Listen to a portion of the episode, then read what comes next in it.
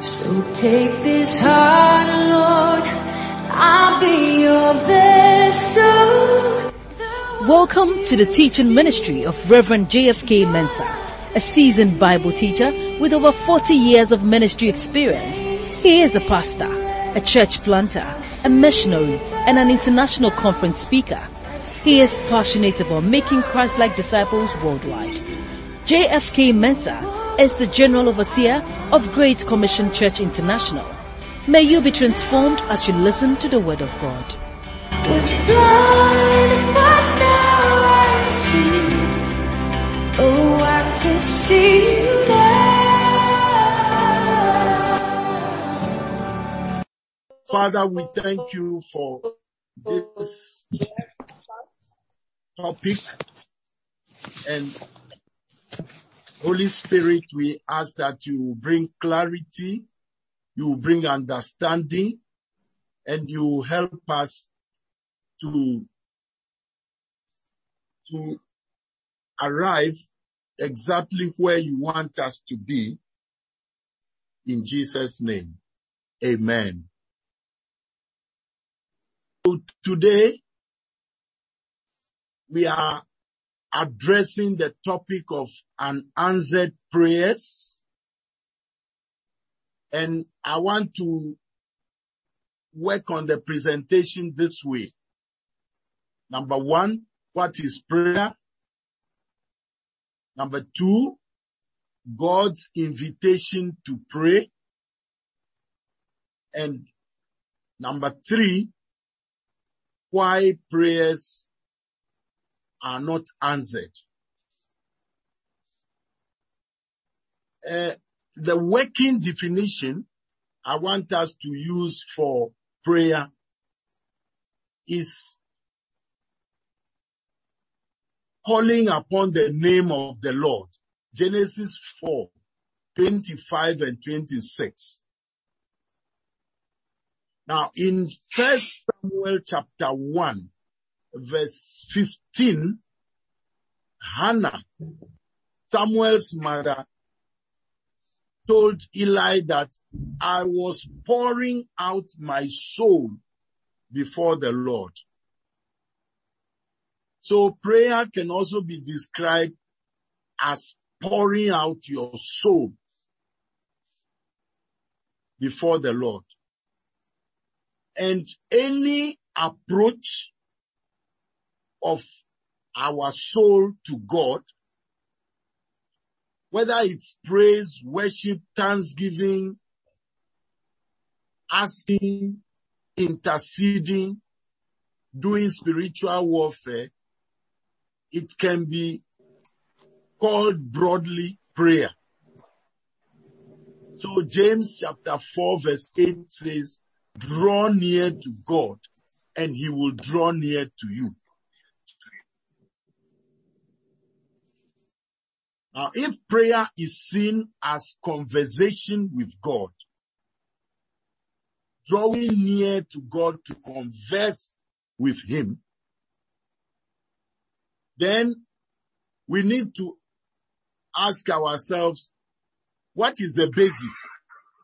Has God invited us to come and pray to Him? Yes. A few verses can do that for us. In the Old Testament, Jeremiah chapter 33 verse 3, he says, call unto me and I will answer and show you great and mighty things which you, you know not of. Matthew 7, 7 and 8, Jesus says, ask, you will receive, seek, you will find, knock, and the door will be open to you. Anyone who asks receives. Anyone who seeks finds. Anyone who knocks to him the door shall be opened. And First Thessalonians chapter 5 verse 17 says, pray without ceasing. Jesus himself says in Luke chapter 18 verse 1, he told a parable to the effect that men ought always to pray and not to faint. And if you want to add some of the other passages, you can write Colossians 4, 2. You can write 1 Timothy 2, 8. I will that men pray everywhere, lifting up holy hands. So it's clear that the Bible invites us to pray. Now, number three, some people argue that if God knows everything, He knows what I am about to ask. Why should I pray? Another question with prayer is God's sovereignty. If God already has his will, he knows what he wants to do and he has prepared everything, then why should I pray? Because God already knows what he wants. But the answer to these two uh, issues. The first is when we say God knows what we are going to ask, He knows our needs before we come to Him. We must understand that prayer is conversation. Prayer draws us closer to God. God wants us to pray to Him because He wants us to build intimacy with Him. He wants us to build a friendship with Him. Just like you and your children at home. Even if you know what they need, you want them to come to you so that you can talk about it. And concerning God's sovereignty, we differentiate between God knowing and being in control of past, present, and future from fatalism and determinism. Fatalism means your fate decides and you can do nothing about it. Determinism means God has got his will fixed in iron and concrete. So nothing can be done about it. But the best way of understanding sovereignty is that God has given man free will. And there is room for man to ask within the will of God. And he will grant their request in prayer. It's like a father and mother in the house with their children. If the children want to eat rice or they want a certain kind of paste, the parents don't say no. This is the only one you must have. They allow them freedom to ask and to have what is their joy, but does not interfere with the overall will and running of the house. That's the best way to understand the sovereignty of God. So, let's get closer and ask ourselves, why pray? Why pray? Number one, because Jesus prayed. Mark 135. And in the morning, rising up a long while before day, Jesus went to a solitary place and there he prayed. Luke 5, 15 and 16. Multitudes came to hear Jesus and to be healed, but Jesus often withdrew into the wilderness to pray. Jesus prayed and fasted 40 days and 40 nights.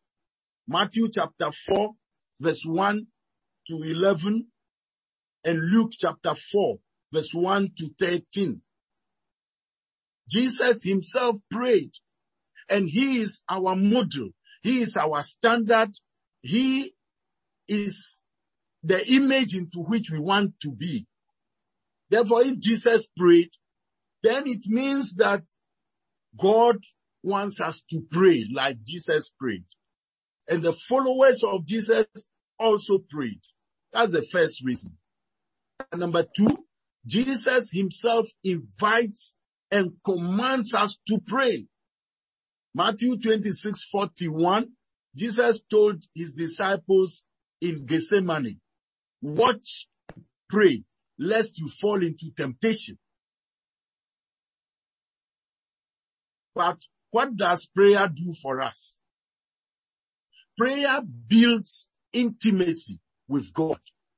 We get to know God more when we pray.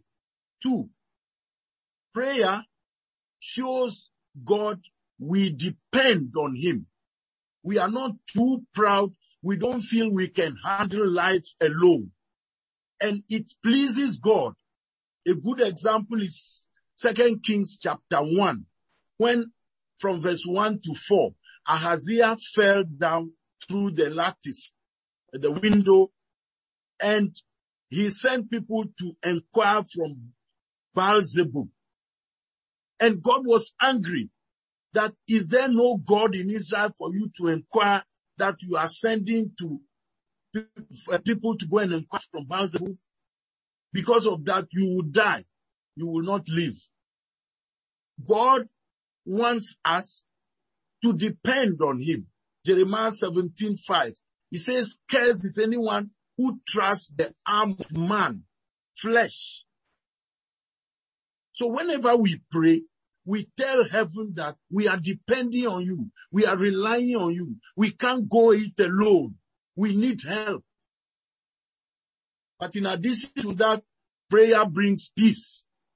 Philippians 4, 6 and 7 says, have no anxiety about anything, but in everything, by prayer and supplication, let your requests be made known to God.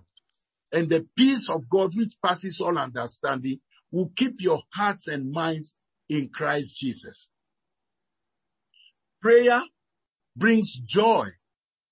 John chapter 16 verse 23, 24. Jesus said, Hitherto you have asked nothing in my name. Ask that you may receive, that your joy may be full. Prayer brings wisdom, the wisdom of God.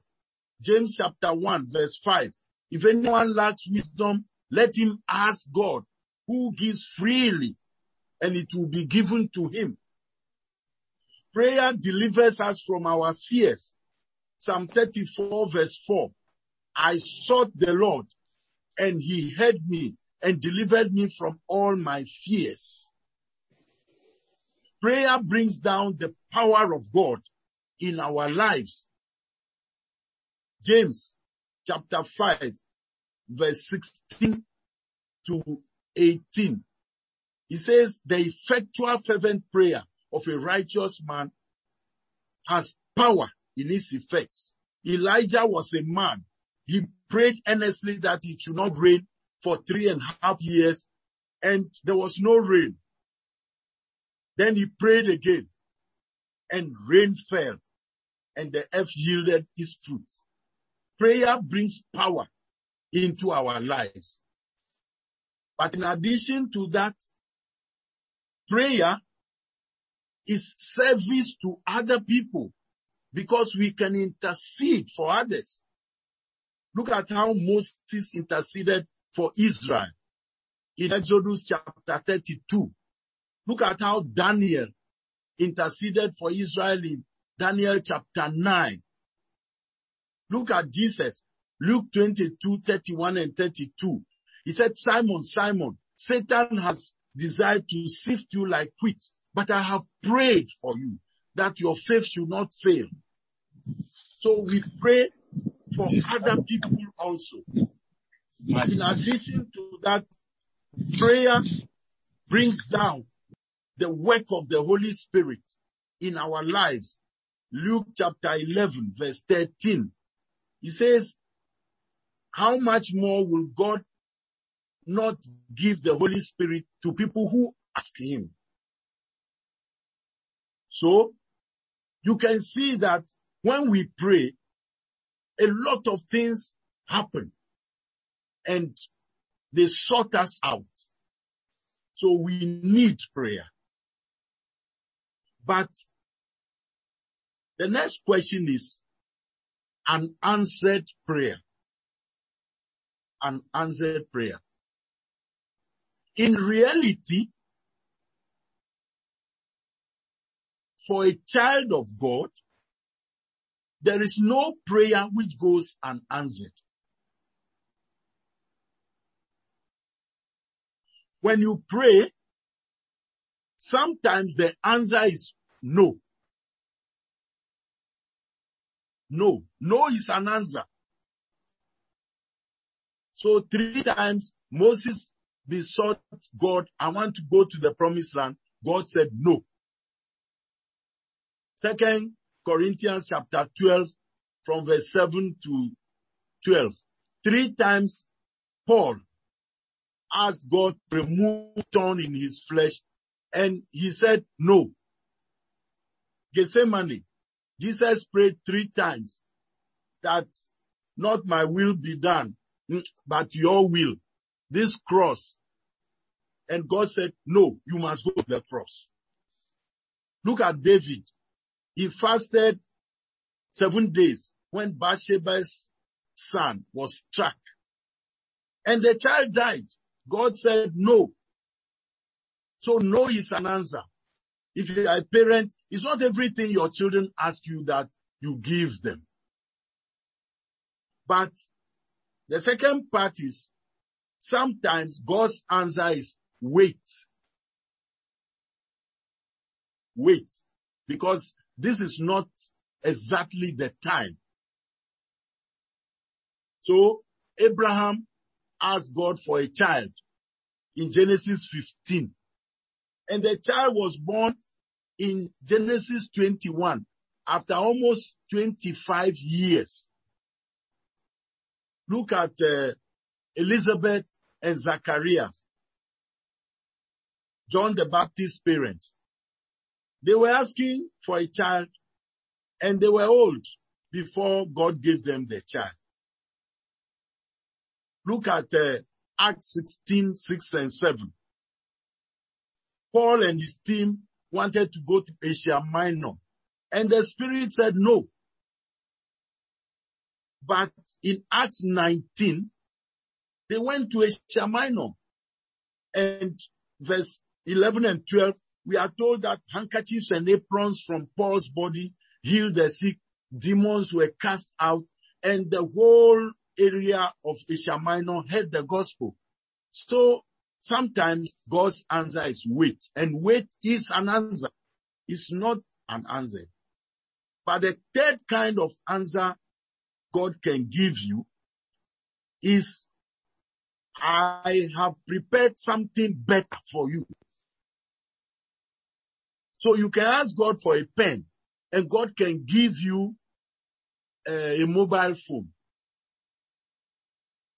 You can ask God for a bicycle and God can decide to give you a car.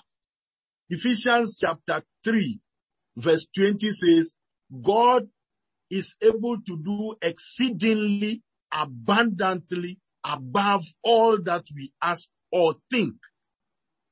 So sometimes when we ask something from God and he prepares a better thing to give us, we say God has not answered my prayer. But he's, he's answering in a better way. And then also, there are times when God's answer to your prayer is, at this time, I don't want to answer your prayer.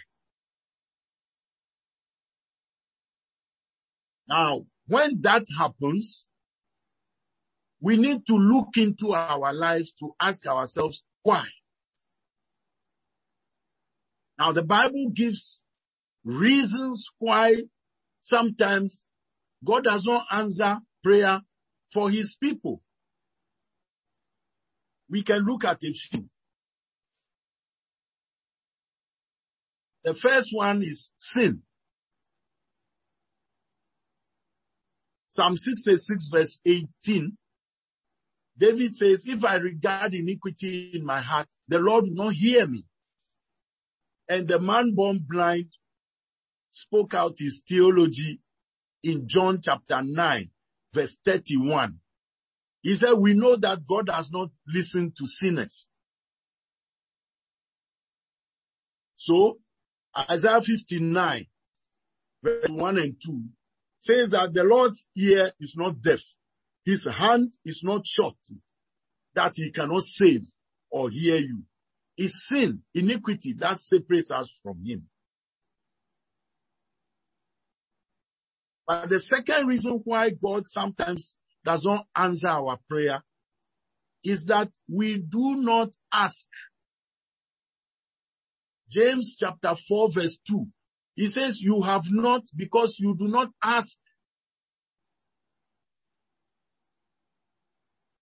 The third reason for our not having answers to prayer, according to James 4 3, is that we ask amiss. So we ask sometimes to just with wrong motives to spend on ourselves. But the fourth reason is if we do not ask according to God's will, then he does not answer us the way we want. First John chapter 5 verse 14 and 15 say, if we ask anything according to his will, we know that God hears us and we have already received what we have asked from him. So Matthew chapter 6 verse 10, Jesus taught us how to pray. Our Father who art in heaven, hallowed be thy name. Thy kingdom come. Thy will be done on earth as it is in heaven. So if we align our prayers with the will of God, it's then that we know that we are getting his attention. Today somebody asked me, how is it that sometimes you have cancer and you come to God, you want to be healed. And you know that it is God's will for you to be healed or for a loved one to be healed and the person is not healed, then it means that God has failed you.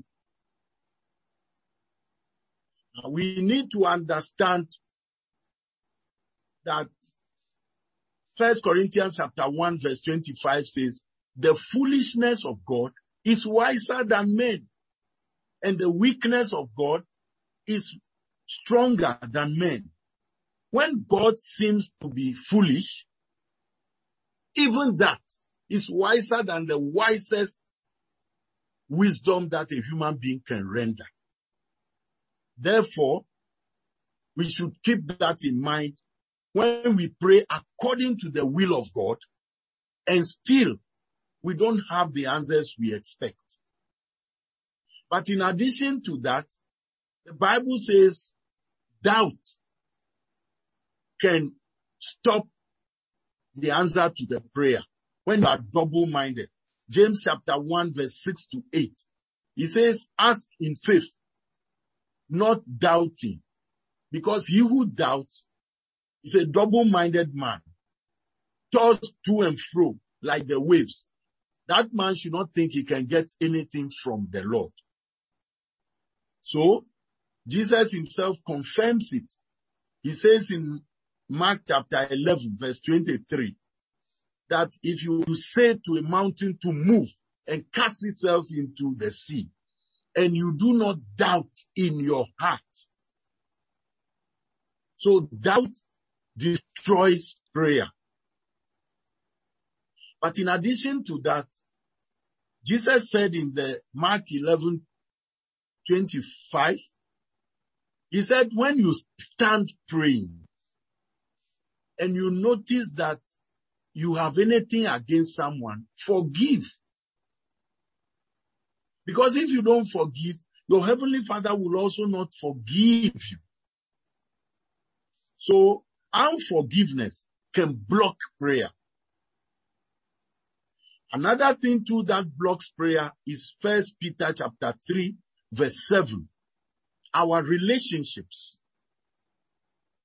says husbands dwell with your wives according to knowledge, knowing that they are weaker vessels and treat them with honor as joint heirs of eternal life so that your prayers will not be hindered.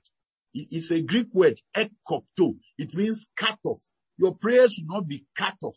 Your prayers hit the ceiling and come back if your relationship issues are not well taken care of. In fact, Jesus himself said that in Matthew chapter 5, the Sermon on the Mount, verse 25, 26. He says, if you bring your gift to the altar and you recognize that somebody has ought against you, leave your gift there. Go and settle the issue with your, your brother before you come and offer uh, the gift. Well, in addition to that, there are other things which the Bible mentions can stop or hinder or even make God not listen to you at all. Proverbs 21 verse 13. He says, when you see poor people and you shut your heart and you don't have mercy, God when you cry to him, he will not listen to you. And then also,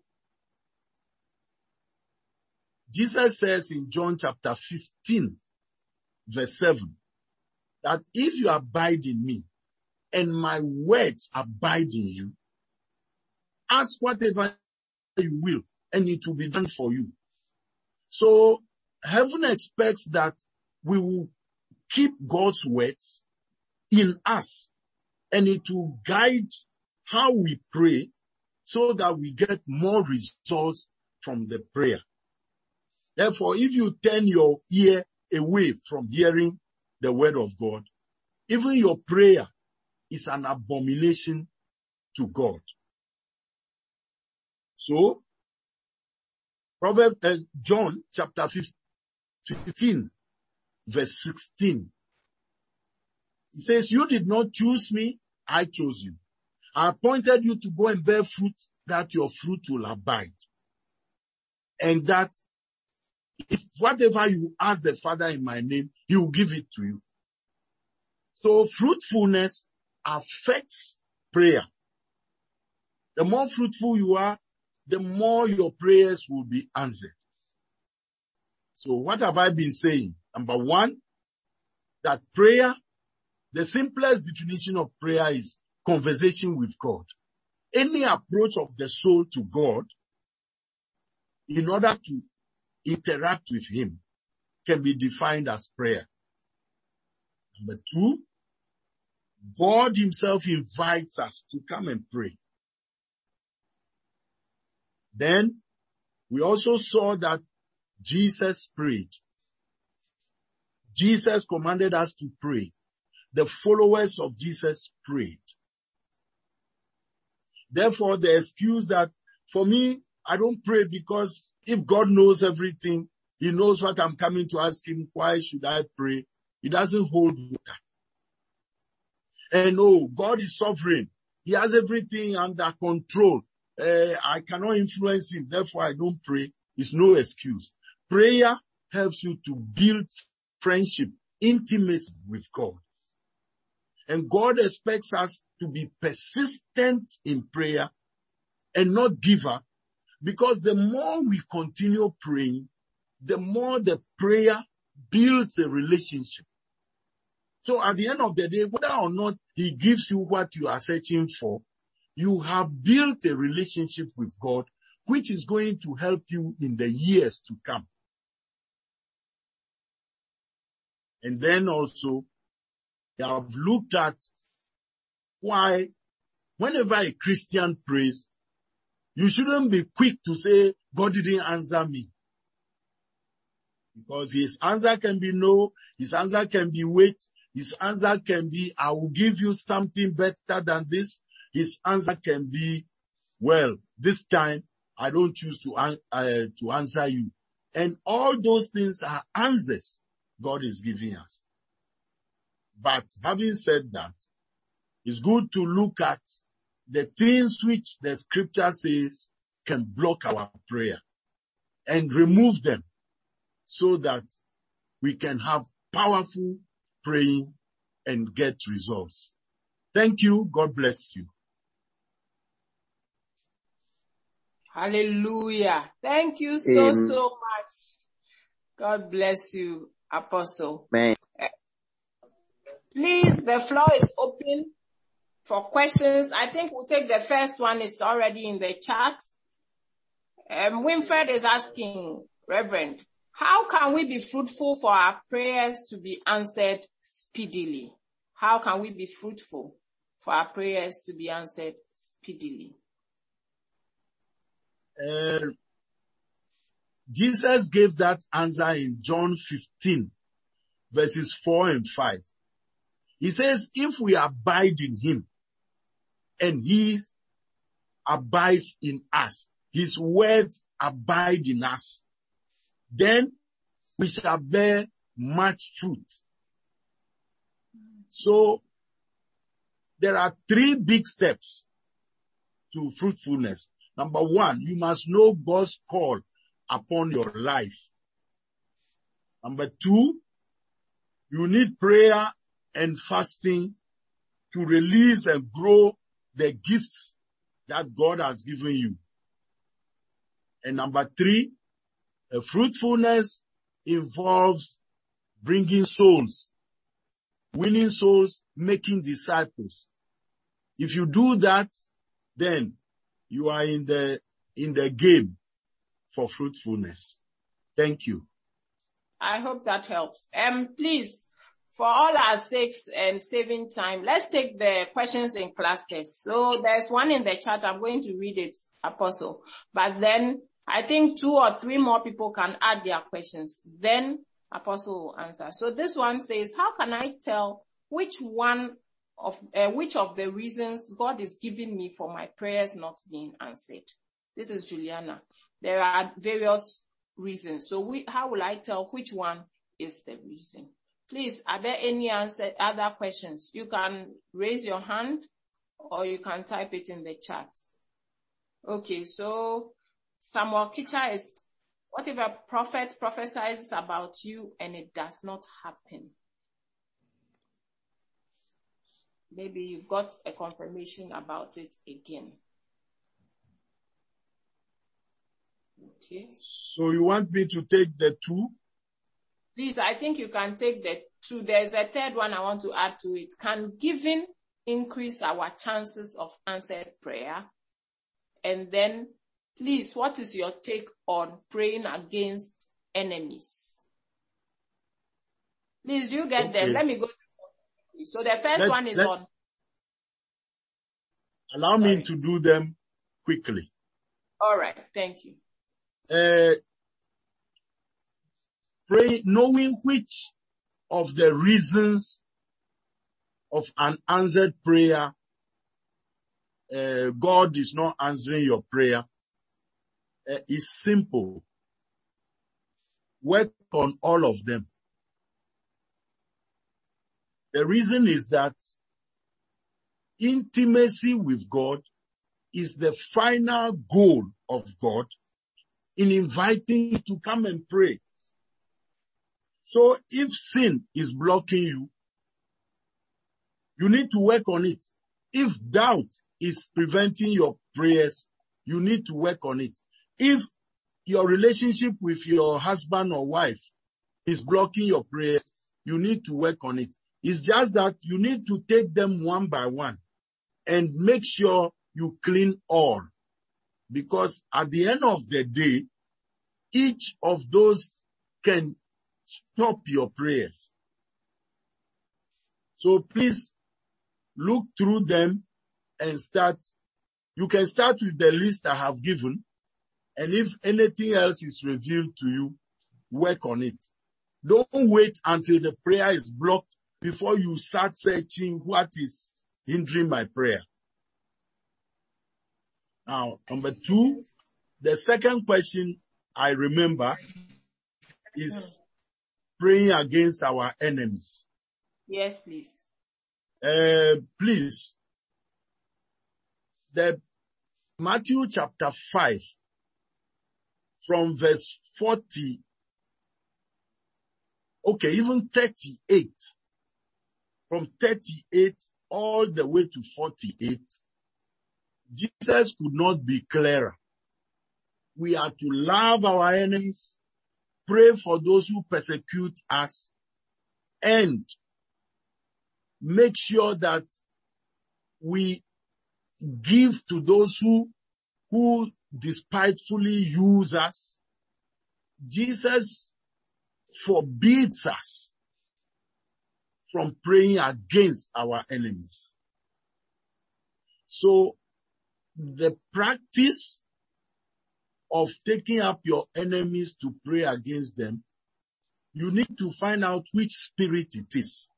Because on the cross, Jesus said, Father, forgive them for they know not what they do. And Stephen, when they were stoning him in Acts chapter 7, verse 59, 60, he said, Lord, don't hold this evil against them.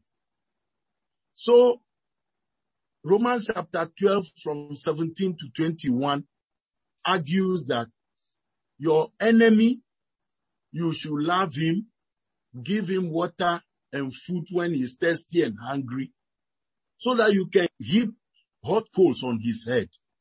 Don't let evil overcome you. Overcome evil with good. So please, no, the Christian is not allowed to pray against his enemies. Satan is our real enemy and we need to recognize the difference. Yes. Uh, the third question. Can giving increase our chances of answered prayer? If, yes, if it is the spirit who is leading you to give. If you give under compulsion, if you give because you are forced, if you give grudgingly, uh, Second Corinthians chapter 9, verse 6 and 7, there's no blessing in that one. So, yes, if you give, if you give according to the leadership of the Spirit, it opens doors for you. That is what Acts chapter 10 from verse 1 to 4, the Cornelius uh, story tells us. Um, please, the next question was, what if a prophet prophesies about you and it doesn't happen? You have gotten confirmation about it again this time, with time. Well, uh, this question has come up again and again. It, it, it's difficult to use a one minute to answer it, but we must know that the prophetic ministry is not foolproof. First Corinthians 14, 29 says, let two or three prophets prophesy, let the others judge. First Thessalonians chapter 5 from verse uh, 19 to 21. He says, despise not prophesying, but test all things and hold fast to what is good. First John chapter 4 verses 1 and 2. He says, beloved, do not believe every spirit.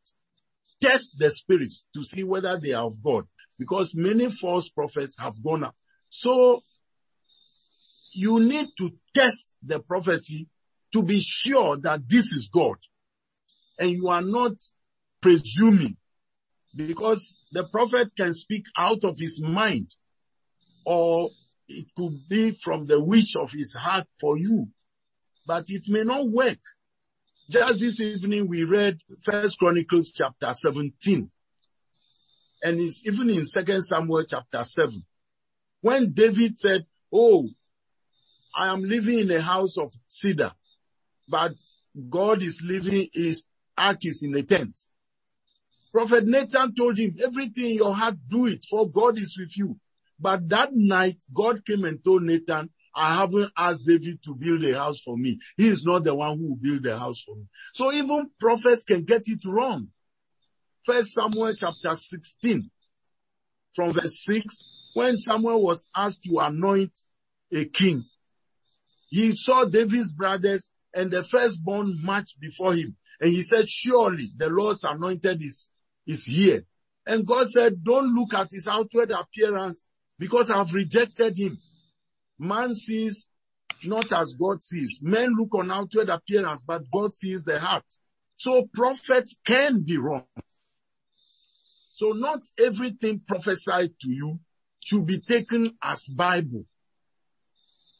Two, some prophecies come, but they delay. They are true, but you need to wait for them to happen. Three, some prophecies come, but you need to pray them through before you see the manifestation. If you just wait and say, well, man of God has prophesied, it will come, you, you may, it may never see the light of day. So please watch that. And I would ask you to, even if it has been prophesied upon you, go to God yourself. You are a child of God and seek his face. Then he can either confirm that to your spirit or tell you what is on his mind. Yes. Thank you very much. For the next batch of questions, um, Kelvin, your hand was up. Please say yours and then we can read those in the chat. Thank you. Two questions in one. I share a, a similar frustration with uh, someone here, Desides, who says that it looks like there's so many, there are so many requirements. I mean, I, I'm just trying to imagine being in, in the house with the father and like there are a list of 15 requirements you have to check before you ask for something from him.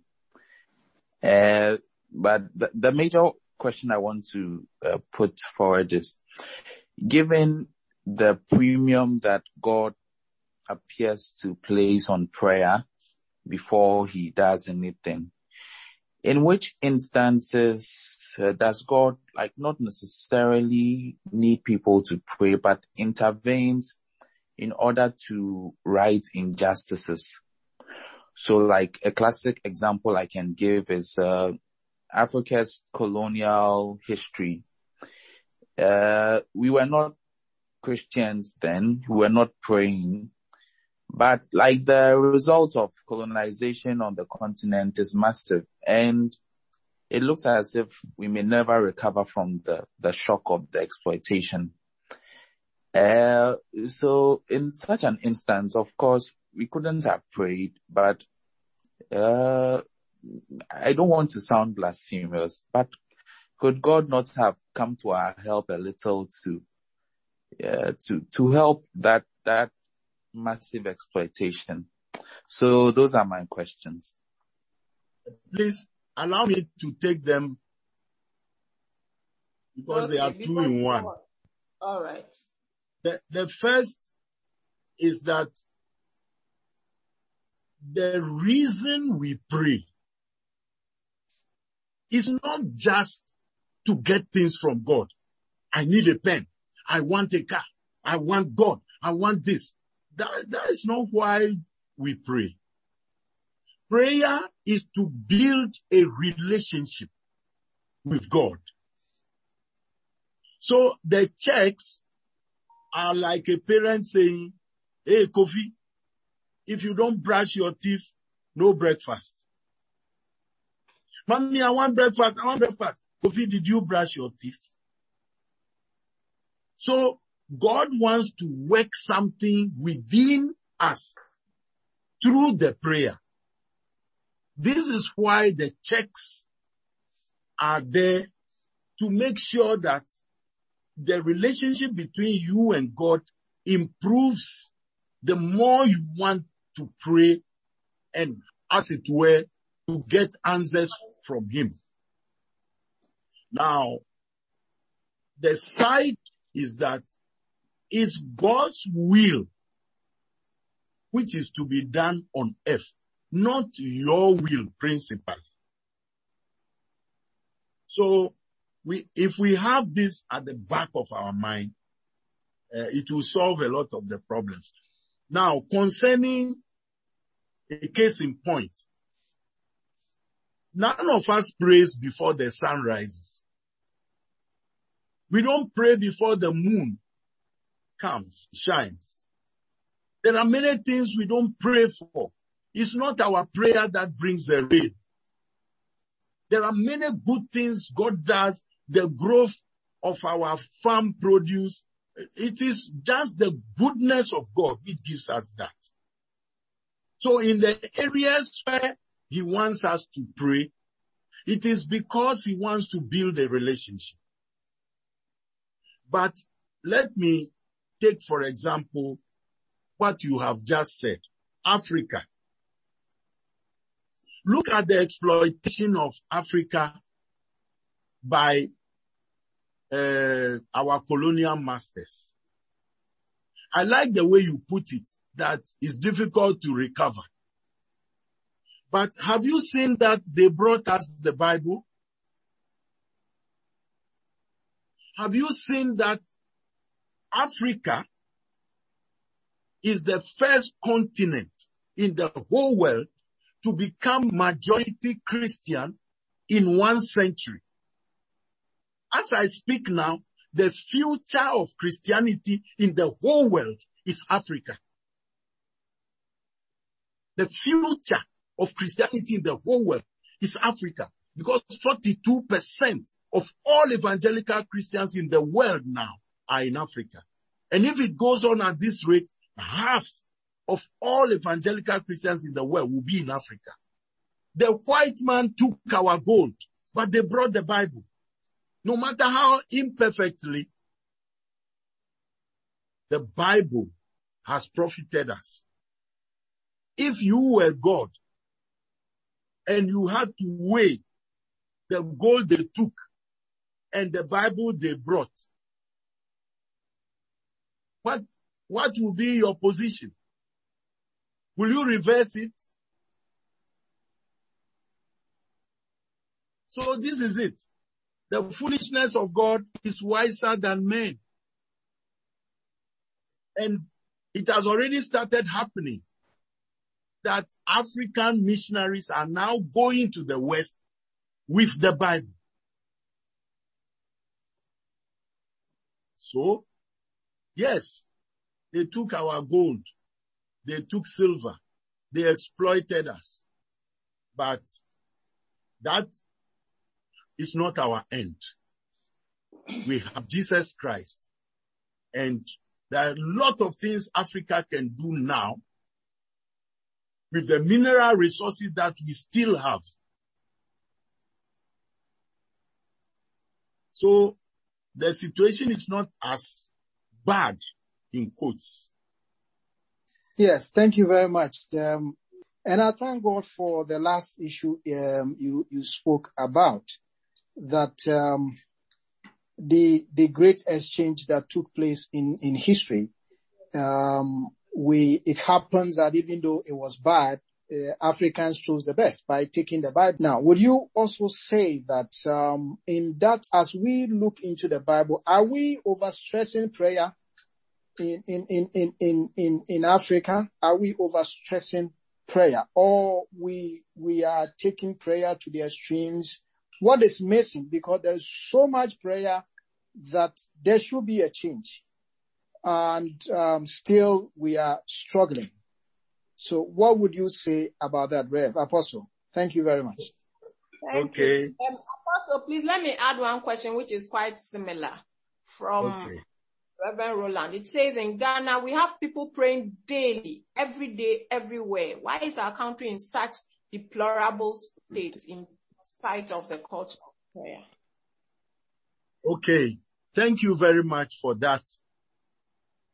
Um, what we have noticed is that dependence on God and faith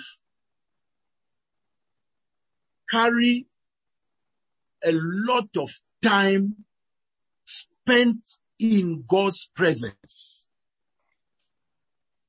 So Moses was on the mountain 40 days, 40 nights. He came back, broke the tablets. He went back 40 days, 40 nights without food and water. Elijah, he 40 days and 40 nights walking to the mount of God, Horeb. Jesus Christ, 40 days, 40 nights fasting for a three and a half year ministry. So, the question is, if you look at the life of Jesus, you can ask yourself, was he praying too much? For a three and a half year ministry, why do you spend so much time praying? Why not just do it? But again, I would say that prayer means trying to build a relationship with God, a conversation with God. It is true. Now, I want to criticize what I have just said. It is true that a lot of the prayer is praying amiss. Sometimes I meet people praying. When you stop them and ask them, what are you praying about? They don't even know. they are just praying. Sometimes you go to church and there is a lot of prayer and people are just praying. I'm careful because I don't want to discourage prayer.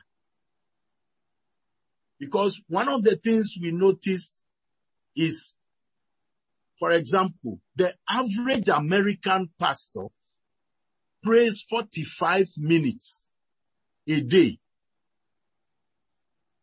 The average South Korean pastor prays four hours a day. So, with time, 10 of the world's largest churches were in Korea. And in America, we found thousands of churches closing every year. Yes, in technology, they are advancing. But is it well with them spiritually? Is it something to copy? So we should ask ourselves or tell ourselves that more prayer should mean better prayer, more pointed prayer. And if that happens, then God is able to help us come out and today it appears Africa is a laughing stock. We are praying instead of working, but tomorrow it might not be so. So personally, I want more prayer, but I discourage aimless prayer. our prayers should be pointed and we should ask for things which matter. Like Solomon in First Kings chapter 3, he asked God for wisdom. And God said, wow, I'm adding riches and honor because you have asked for wisdom. You didn't ask for the life of your enemies. So if an African is going to pray three hours and he's praying against his enemies, praying against his enemies, it's prayer, but it's not prayer which heaven respects. So I don't want to discourage prayer, but I would emphasize praying prayers that that have value, weight before heaven. Yes. Thank you very much, Apostle. So please, here's the last batch. Uh, if we can rush through a bit quicker. So one person is asking, can one just be praying in tongues and not knowing what he or she is praying about? Two, please, if we are not supposed to pray against our enemies, what do we make of Psalm 35? Three, please, what is your take on the issue of some pastors demanding we pray loudly in meetings? How do loud prayers increase our response from God? Four, why does our prayer take too long to be answered? And five, what role does anointing oil, holy water, prayer, soil, seed offering, directions, and the like play in answered prayers? Okay. You can prompt me quickly. All right. So the first one, can we pray in tongues and not know what we are praying about? Ah, that's one of them. Mm. You see, First Corinthians 14 verse 4 and 5 says, the one who speaks in unknown tongue, he strengthens his spirit. He builds and edifies his own spirit. But the one who prophesies edifies the church. So, charismatics have built upon it to say that when you speak in tongues, even if you don't know what you are praying about, you are building your spirit. Please, Romans 8, 26 and 27 is also in the Bible. The Bible says, he who searches the hearts knows the mind of the spirit because he prays according to the will of God. Therefore, it is best to, to pray in the spirit and try to line up your spirit with what the spirit of God is saying. Because First Corinthians chapter 14 verse 13 and 14 and 15. He says, my spirit prays, but my understanding is unfruitful. So it is good to pray in the spirit, but it is better to pray in the spirit with the leadership of what the spirit is praying on so that the two of you will, will, will flow together. Two, against your enemies. Mm. Psalm 35 is in the Old Testament and we are in the New Testament, the New Covenant. Please remember three things. The first is that even the David whom we quote in the Psalms as praying against his enemies, when he met Saul, King Saul, his enemy, on two occasions, he didn't kill him.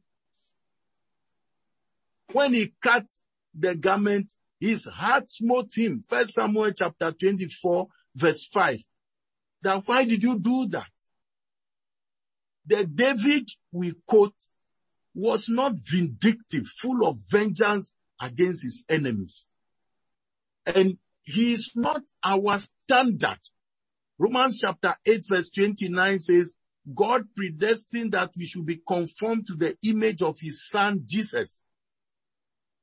And first John chapter 3 verse 2 says, when we see Jesus, we shall be like him. So first Peter chapter 2 verse 21 says, Jesus left an example so that we will walk in his footsteps. Who did no sin, neither was guile found in his mouth. When he was insulted, he did not insult back. And when he suffered, he threatened no one. These are the footsteps of Jesus Christ. And we should keep it in mind. Okay? The third question in your list. Praying loudly. Yes, Praying praying loudly. Mm. Now, praying loudly is an interesting phenomenon because in Hebrews chapter 5 verses 7 and 8, we are told that Jesus prayed with loud cries and tears. So God is not afraid of noise. And yet, Jesus too says in Matthew chapter 6 verse 6, when you want to pray, go into your room, shut the door and pray in secret. And your father who sees in secret will answer you openly. So the Bible puts the two together. There are times you need to pray quietly. There are times you need to pray loudly with tears, with fasting and push. And that brings me to the fourth question. Mm. That what part does uh, incense, uh, holy water, candle, uh, giving and those things, what part do they play in making your prayers more effective?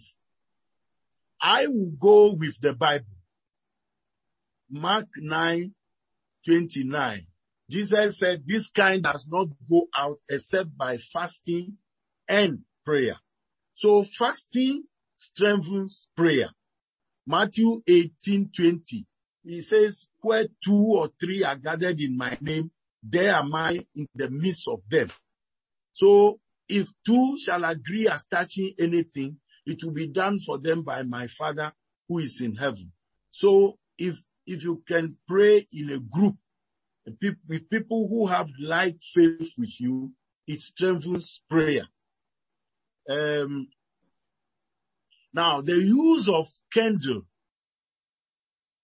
and incense, lavender, and uh, anagosamina and those things in prayer. I prefer to stick to the Bible.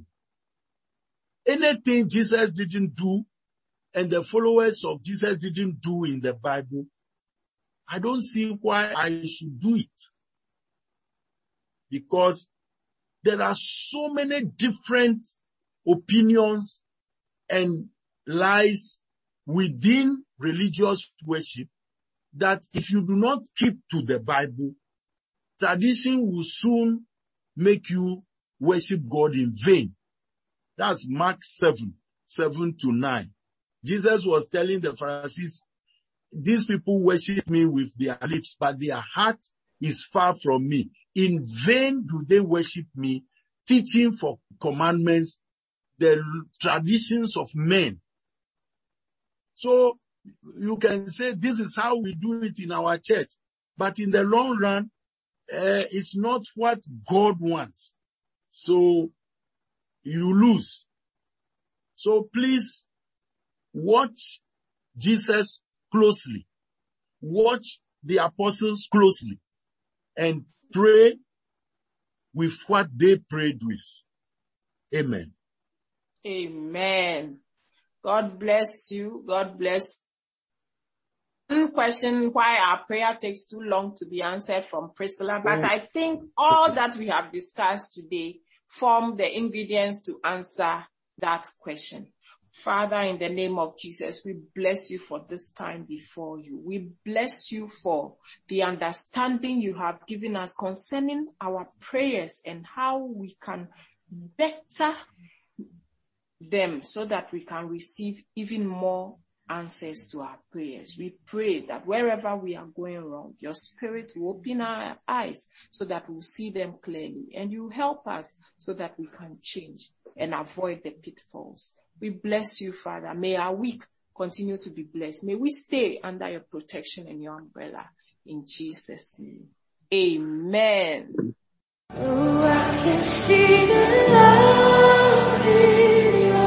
Follow JFK Mensah Ministries on Facebook and YouTube and invite others to listen to his podcast. You can also access some of JFK Mensah's books and keep up with his ministry at www.jfkmensaministries.org. God bless you.